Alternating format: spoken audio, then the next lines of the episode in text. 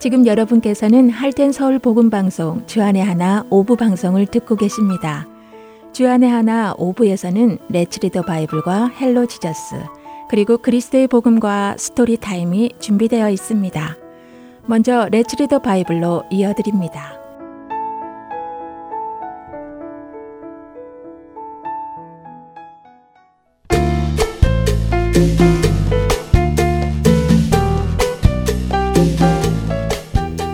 애청자 여러분 안녕하세요. 레스리더 바이블 진행의 박재필입니다.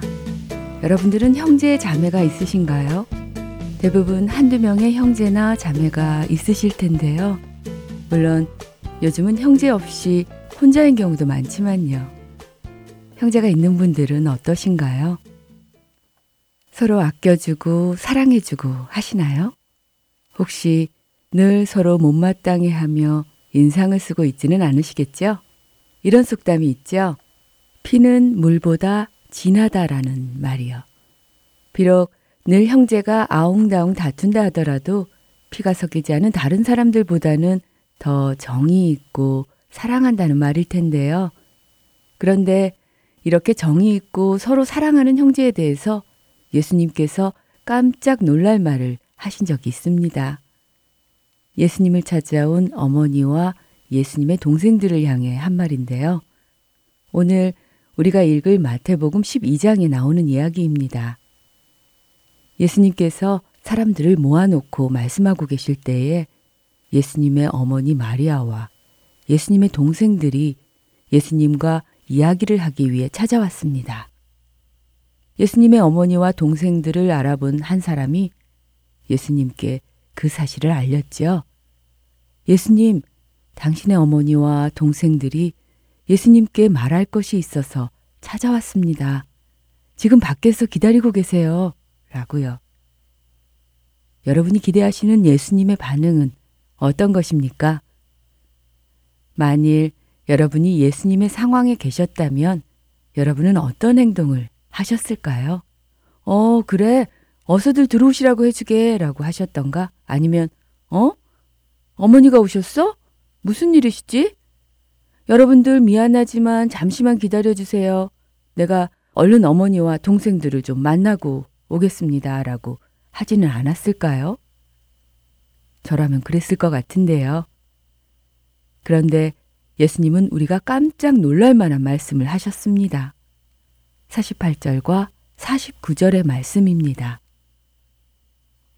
말하던 사람에게 대답하여 이르시되 누가 내 어머니이며 내 동생들이냐 하시고 손을 내밀어 제자들을 가리켜 이르시되 나의 어머니와 나의 동생들을 보라.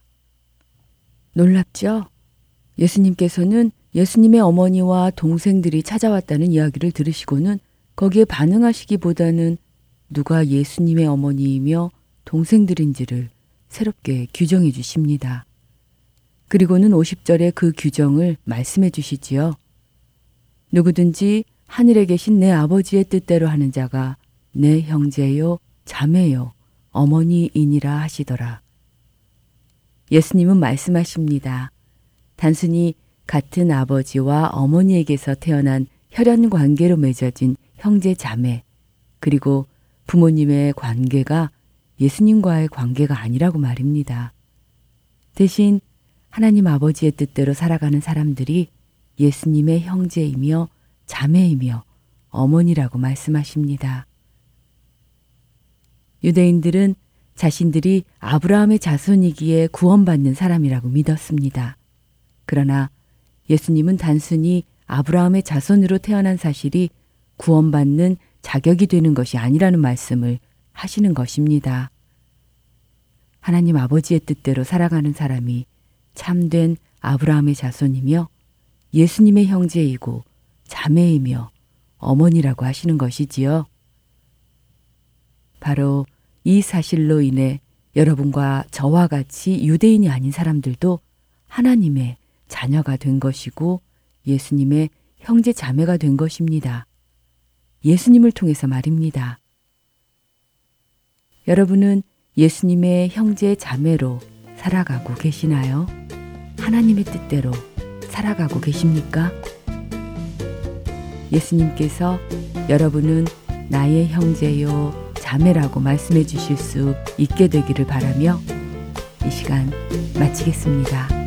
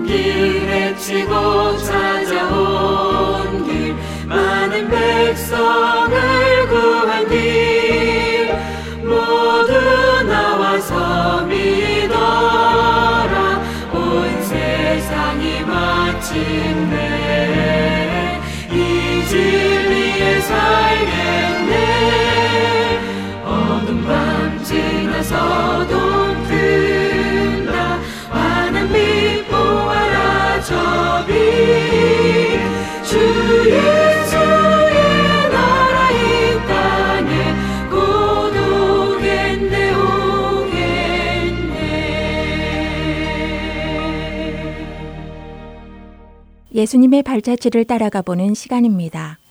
Hello Jesus로 이어집니다.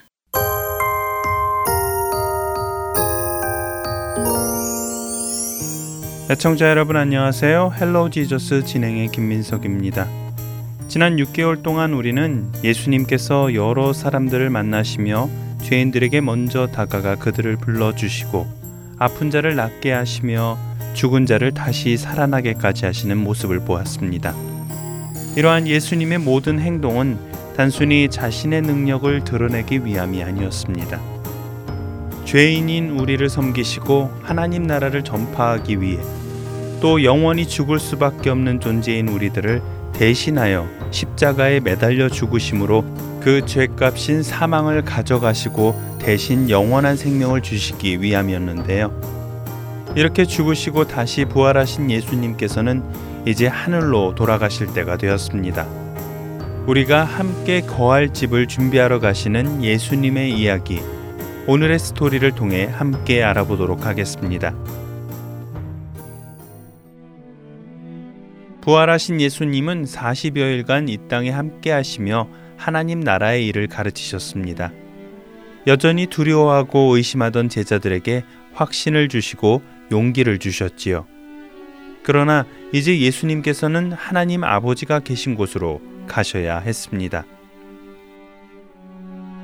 자, 이제 나는 내 아버지께서 계신 곳으로 가서 너희를 위하여 거처를 예비할 것이다.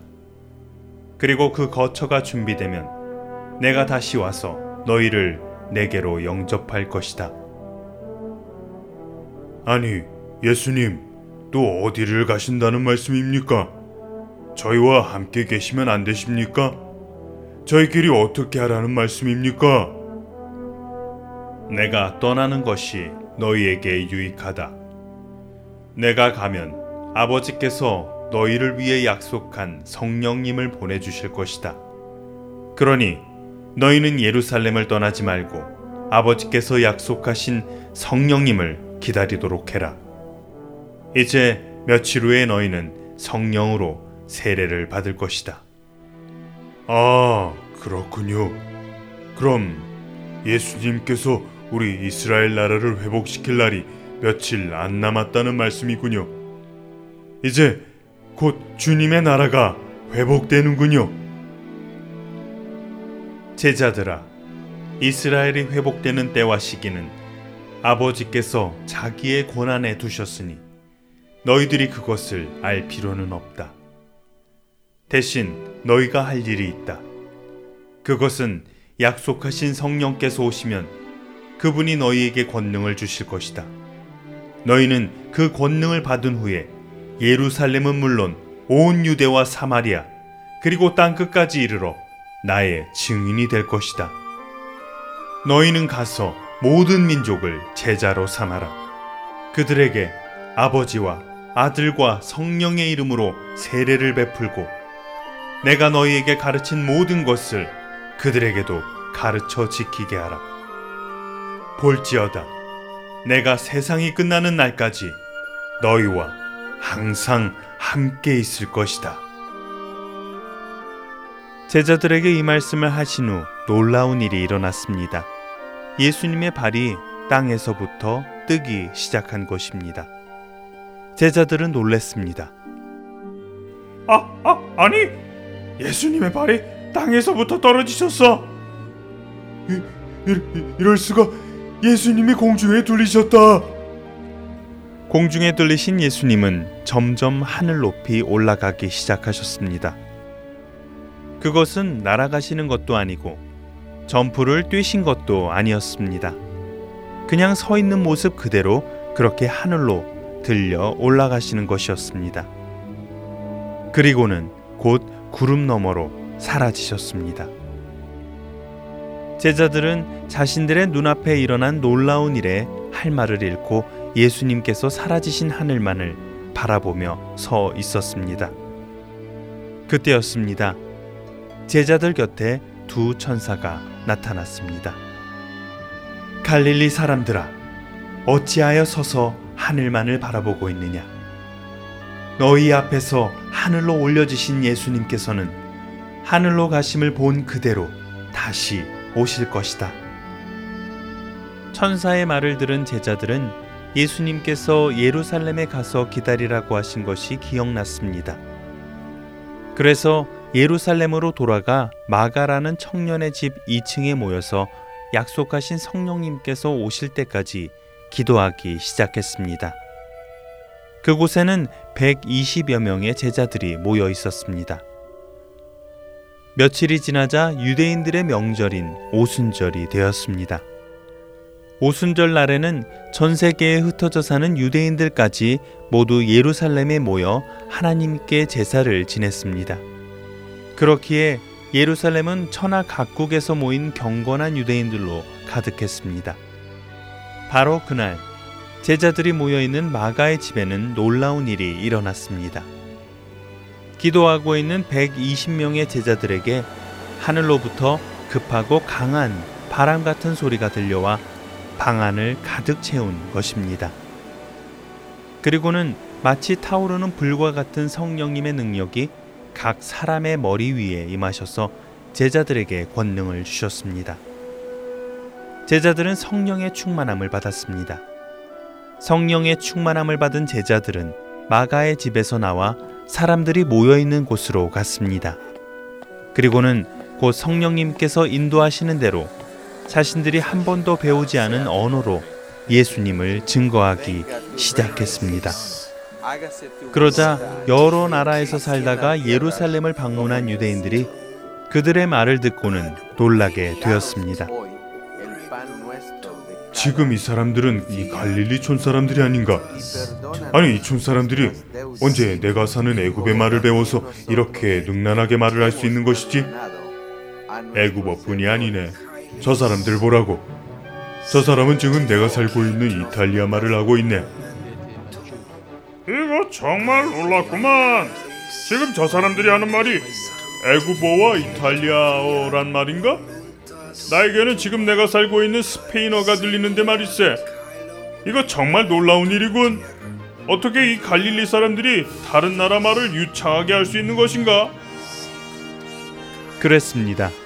다른 나라 말을 한 번도 배워보지 못했던 예수님의 제자들이 성령님의 능력을 받자 성령님이 인도하시는 대로 여러 나라의 말을 하고 있는 것입니다.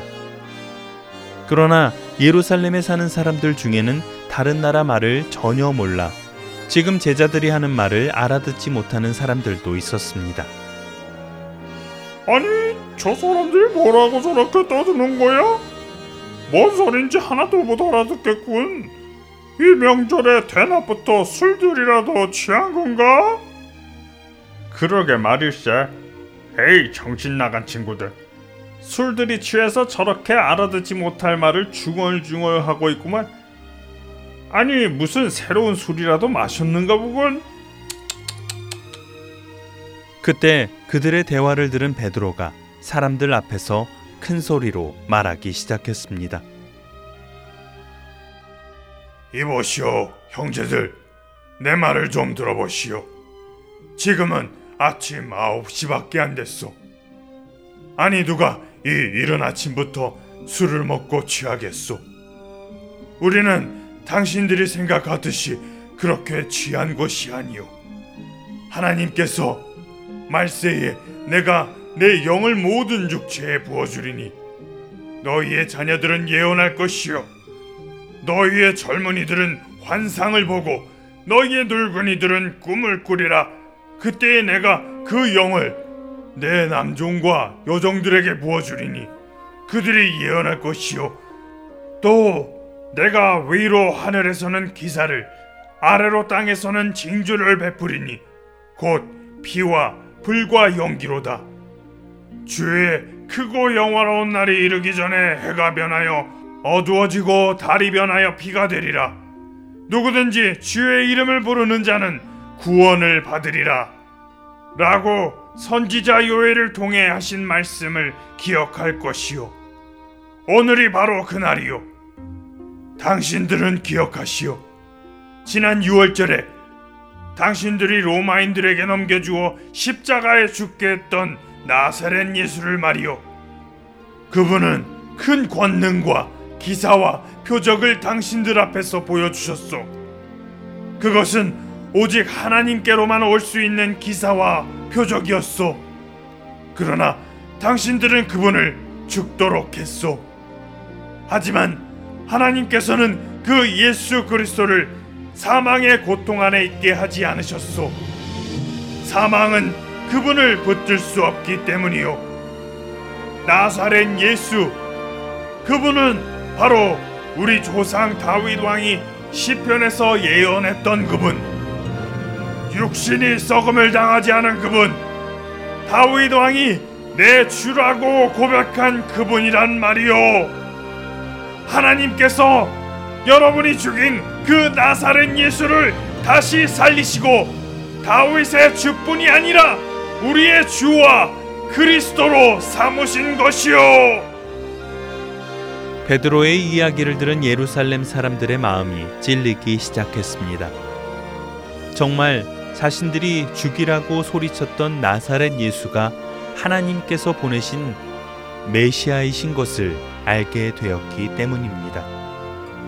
마음이 찔린 그들이 묻기 시작했습니다. 여보시오, 형제들. 당신들은 예수님의 제자들이니 잘 아실 것 아니요. 우리가 그런 큰 죄를 저질렀으니 어찌하면 좋겠소? 좀 도와주시오. 형제 여러분들, 여러분들이 한 그 모든 일을 회개하시오. 그리고 여러분 각자가 예수 그리스도의 이름으로 세례를 받으시고 죄 사함을 받으시오. 그리하면 하나님께서 여러분께 성령님의 선물을 주실 것이요. 이 타락한 세상에서 예수 그리스도를 통해 구원을 받으시오. 예루살렘에 모인 사람들이 베드로의 말을 듣고 예수님의 이름으로 회개하고 세례를 받기 시작했습니다. 그날에만 3천 명의 사람들이 예수님을 구주로 영접했지요. 드디어 예수님의 교회가 탄생한 것입니다. 이렇게 시작된 예수님을 향한 증거는 또 다른 제자들을 통하여 또 다른 사람들에게 전달되었고 하나님께서 택하신 자들은 그들이 전하는 예수 그리스도의 복음을 듣고 믿게 되어 구원에 이르게 된 것입니다. 그리고 이제는 저와 여러분에게까지 전해졌고 저와 여러분을 통해 또 다른 자들에게 전해질 것입니다. 예수님께서 다시 오시는 그날까지 예수님을 전하는 우리 모두가 되기를 소망하며 Hello Jesus 마지막 회 마치겠습니다.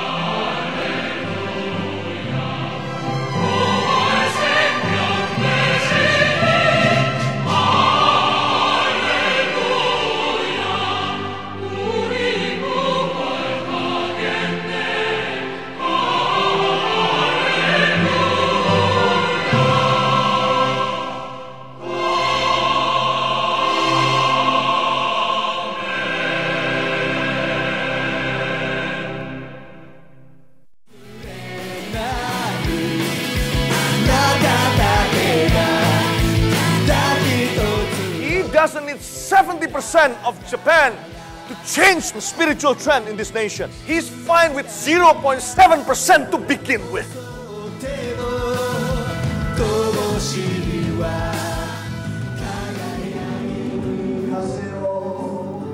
하나님을 향해 부르짖는 일본인들의 간절한 마음이 들리십니까?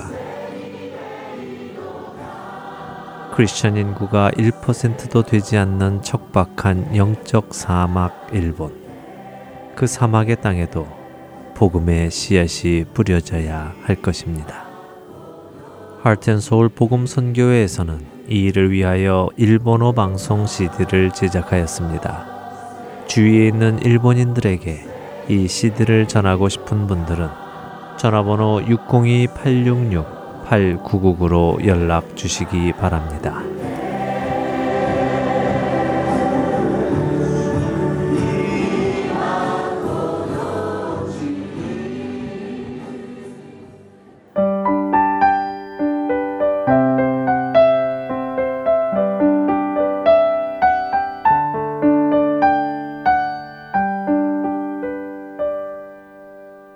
이어서 그리스도의 복음 시간입니다.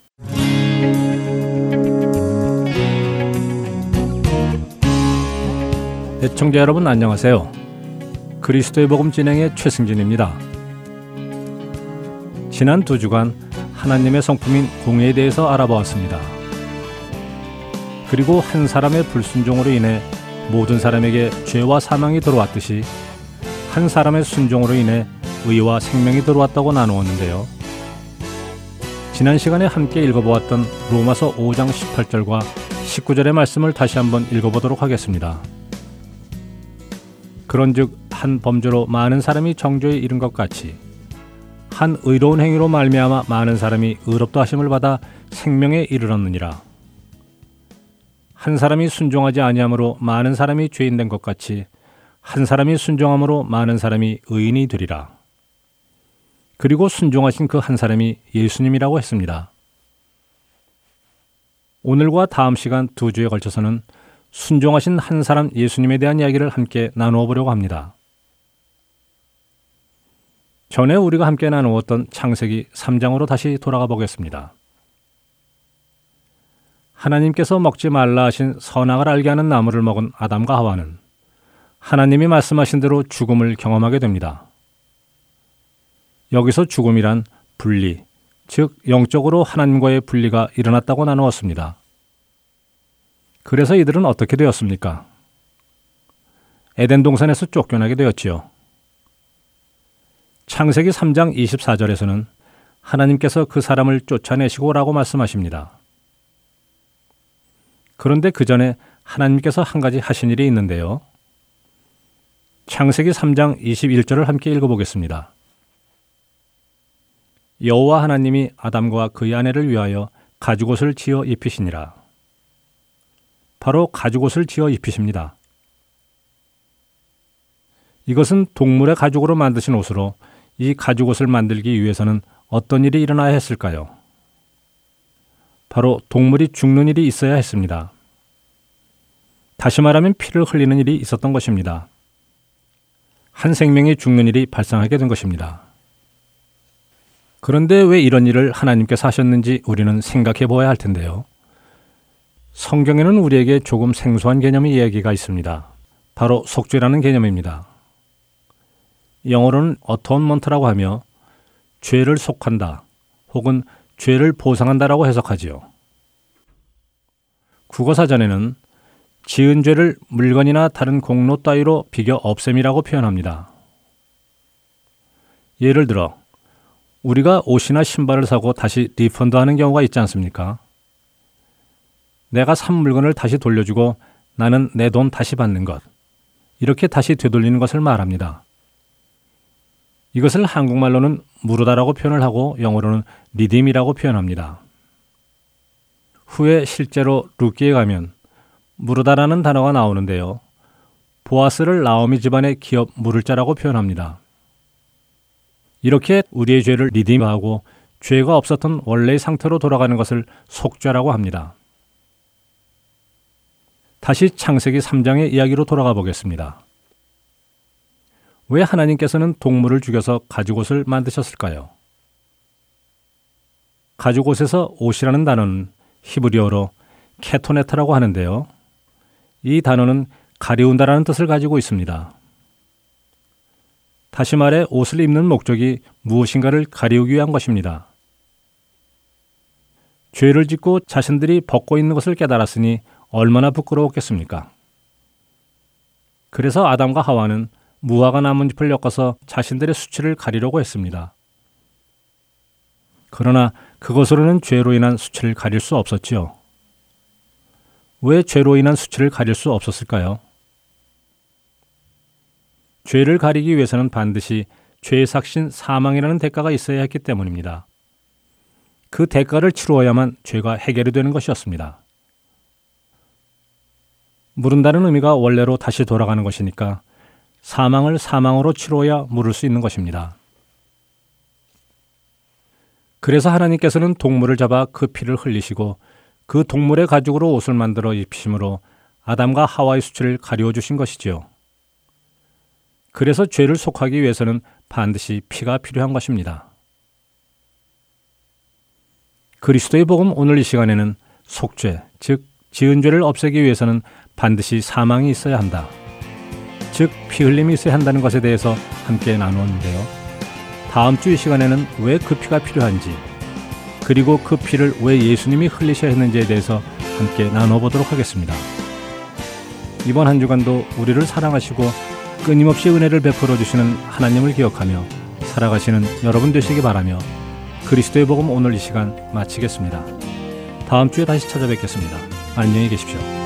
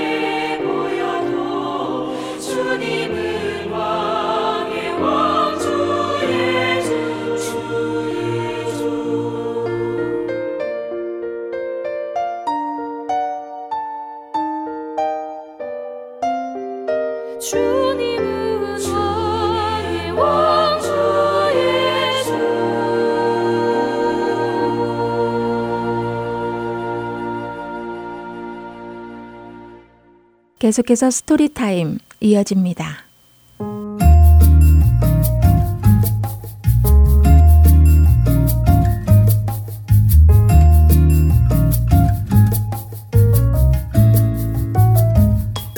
애청자 여러분 안녕하세요. Story Time 진행의 최강덕입니다. 오늘은 피아노에 관심이 많은 캡티 이야기가 준비되어 있는데요. 잘 치게 될지 그만두게 될지 우리 이야기를 들으며 함께 응원해 보도록 하겠습니다. 오늘의 스토리 Try Try Again 함께 들어보겠습니다. 오늘의 주인공 캡디는 피아노에 관심은 많지만 집에 피아노도 없고 레슨을 받아본 적도 없어서 잘 치지는 못했습니다. 그러던 어느 날 친척으로부터 피아노를 물려받게 되고 부모님은 기뻐하는 캡디를 위해 피아노 레슨도 받을 수 있도록 해주셨는데요. 피아노 레슨이 쉽지 않다는 것을 알고 계시는 부모님은 캐티에게 고린도전서 10장 31절의 말씀 그런즉 너희가 먹든지 마시든지 무엇을 하든지 다 하나님의 영광을 위하여 하라 라는 말씀을 알려주시며 캐티가 하나님의 영광을 위하여 피아노를 배우는 태도를 가지면 좋겠다고 말씀하십니다. 부모님께서는 캡티가 레슨을 하기 시작하면 친구들과 놀 시간도 줄어들 것이고 반복되는 연습에 지칠 것이라는 사실을 예상하신 것이지요. 그 이후 석 달 동안 캡티는 열심히 피아노 레슨을 받았습니다. 그러나 석 달이 지나도 좀처럼 자신이 생각한 만큼 실력이 늘지도 않고 매일 반복되는 레슨이 힘들어지기 시작했지요. 그리고는 피아노를 잘 치기 위해서 이렇게 오랜 연습을 해야 하는 줄은 몰랐다고 불평을 하기 시작합니다. 레슨을 관두고 싶어 하는 캣티에게 엄마는 이미 레슨을 1년 동안 하기로 선생님과 약속했다고 하시며 중간에 그만둘 수는 없다고 이야기하십니다. 억지로 피아노 레슨을 이어가던 중 캣티는 연습 도중 선생님에게 레슨을 그만둘 수 있다면 그만두고 싶다고 말합니다. 선생님은 캐티에게 다른 친구들보다 훨씬 빠른 속도로 실력이 늘어가고 있다고 말씀해 주시며 격려해 주시는데요. 선생님의 말에 캐티는 놀라며 선생님처럼 빨리 교회에서 피아노 반주를 하는 것이 꿈인데 실력이 얼른 늘지 않아 속상하다고 이야기합니다. 속상해하는 캐티를 위해 선생님은 선생님 역시도 아주 오랜 시간 동안 연습한 끝에 찬송가를 연주할 수 있게 되었다는 이야기를 들려주십니다. 또 그 과정에서 매일 같은 훈련을 똑같이 하는 것이 지겨워져서 결국은 2년 동안 피아노를 전혀 치지 않았었다는 사실도 들려주시는데요. 그러는 사이 자신과 같은 시기에 피아노를 치기 시작한 친구가 월등하게 실력이 늘게 되는 모습을 보게 되고 그 모습에 자극을 받아 다시 피아노를 연습하게 되었다는 자신의 경험을 말씀해 주십니다. 캣티는 선생님 역시도 자신과 같이 생각했었던 적이 있었다는 사실에 위안을 받습니다. 그리곤 다시금 열심히 피아노를 연습하고 싶다고 말합니다. 선생님은 훌륭한 피아니스트들도 매일같이 쉬지 않고 연습을 한다고 일러주시며 그만큼 피아노를 잘 치기 위해서는 많은 시간이 필요하다고 말씀해 주십니다. 그리고 시편 33편 3절의 일부분인 즐거운 소리로 아름답게 연주할지어다 라는 말씀이 선생님에게 큰 위로와 격려가 되었던 성경 구절이라고 알려주십니다. 시간이 지나고 캣띠는 드디어 자신이 원하는 곡을 아름답게 연주할 수 있게 됩니다. 연주가 끝나고 캣띠는 지난 피아노 연습이 힘들었지만 아주 가치 있는 시간들이었다고 고백하며 앞으로도 하나님을 위해 연주하는 것이 목표라고 말하며 오늘의 드라마는 마칩니다. 찬양 한곡 들으시고 스토리타임 돌아오겠습니다.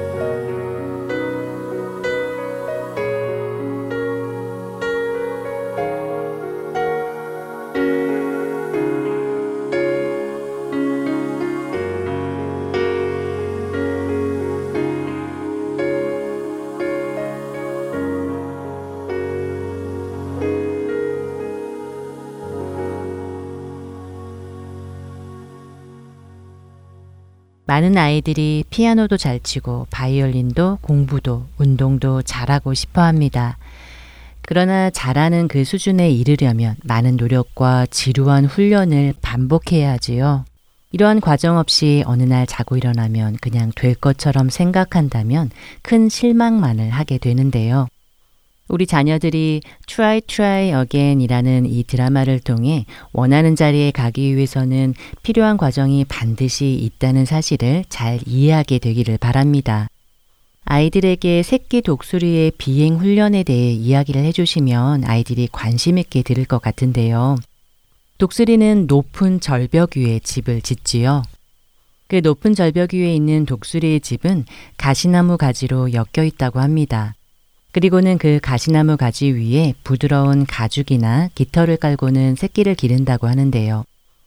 새끼가 어느 정도 자라 날기를 배워야 할 때가 되면 어미 독수리는 그동안 깔아놓았던 부드러운 털과죽과 깃털을 치워버린답니다. 그러면 가시나무의 가시들이 새끼 독수리를 자꾸 찌르기에 아프고 불편해지겠지요. 결국 새끼 독수리는 둥지의 가장자리로 옮겨가게 되고 어미 독수리는 그런 새끼 독수리를 절벽에서 떨어지도록 한답니다. 이때 새끼 독수리는 필사적으로 날려고 날개를 퍼덕거리게 됩니다.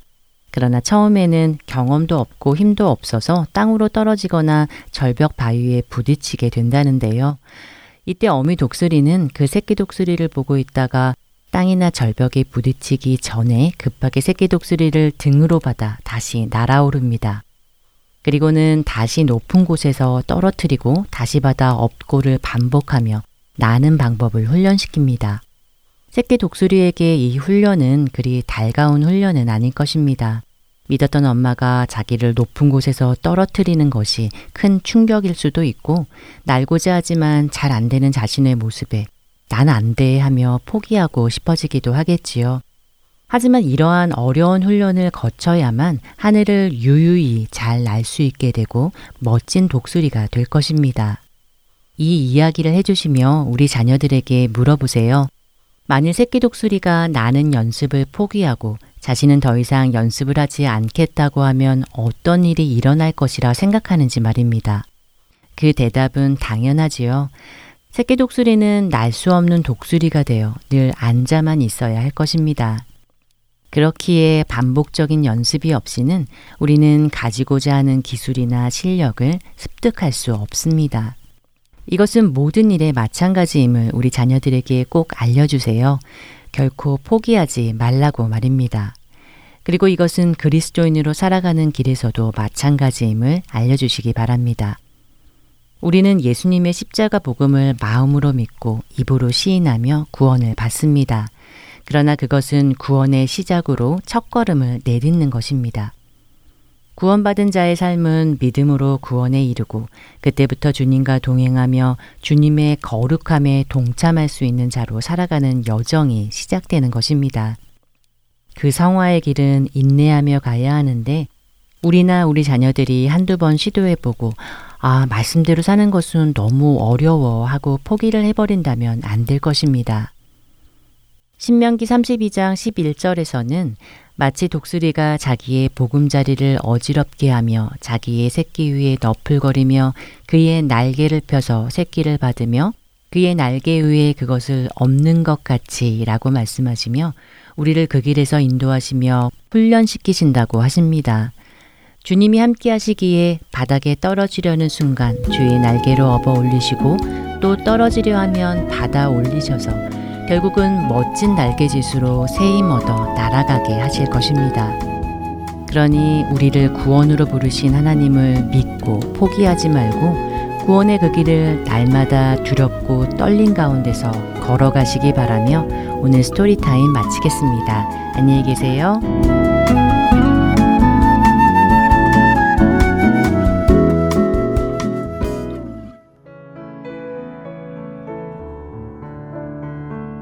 주안의 하나 오부 준비된 모든 순서는 여기까지입니다.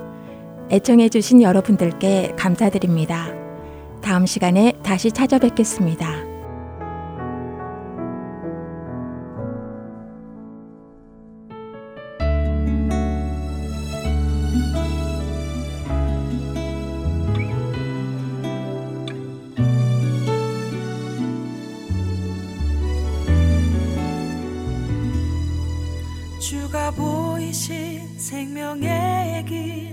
길나 주님과 함께 상한 마음을 들이며 주님 앞에 나가리.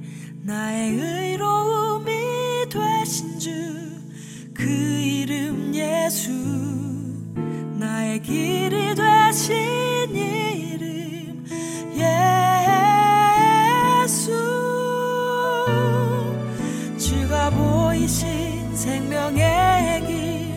주님과 함께 상한 마음을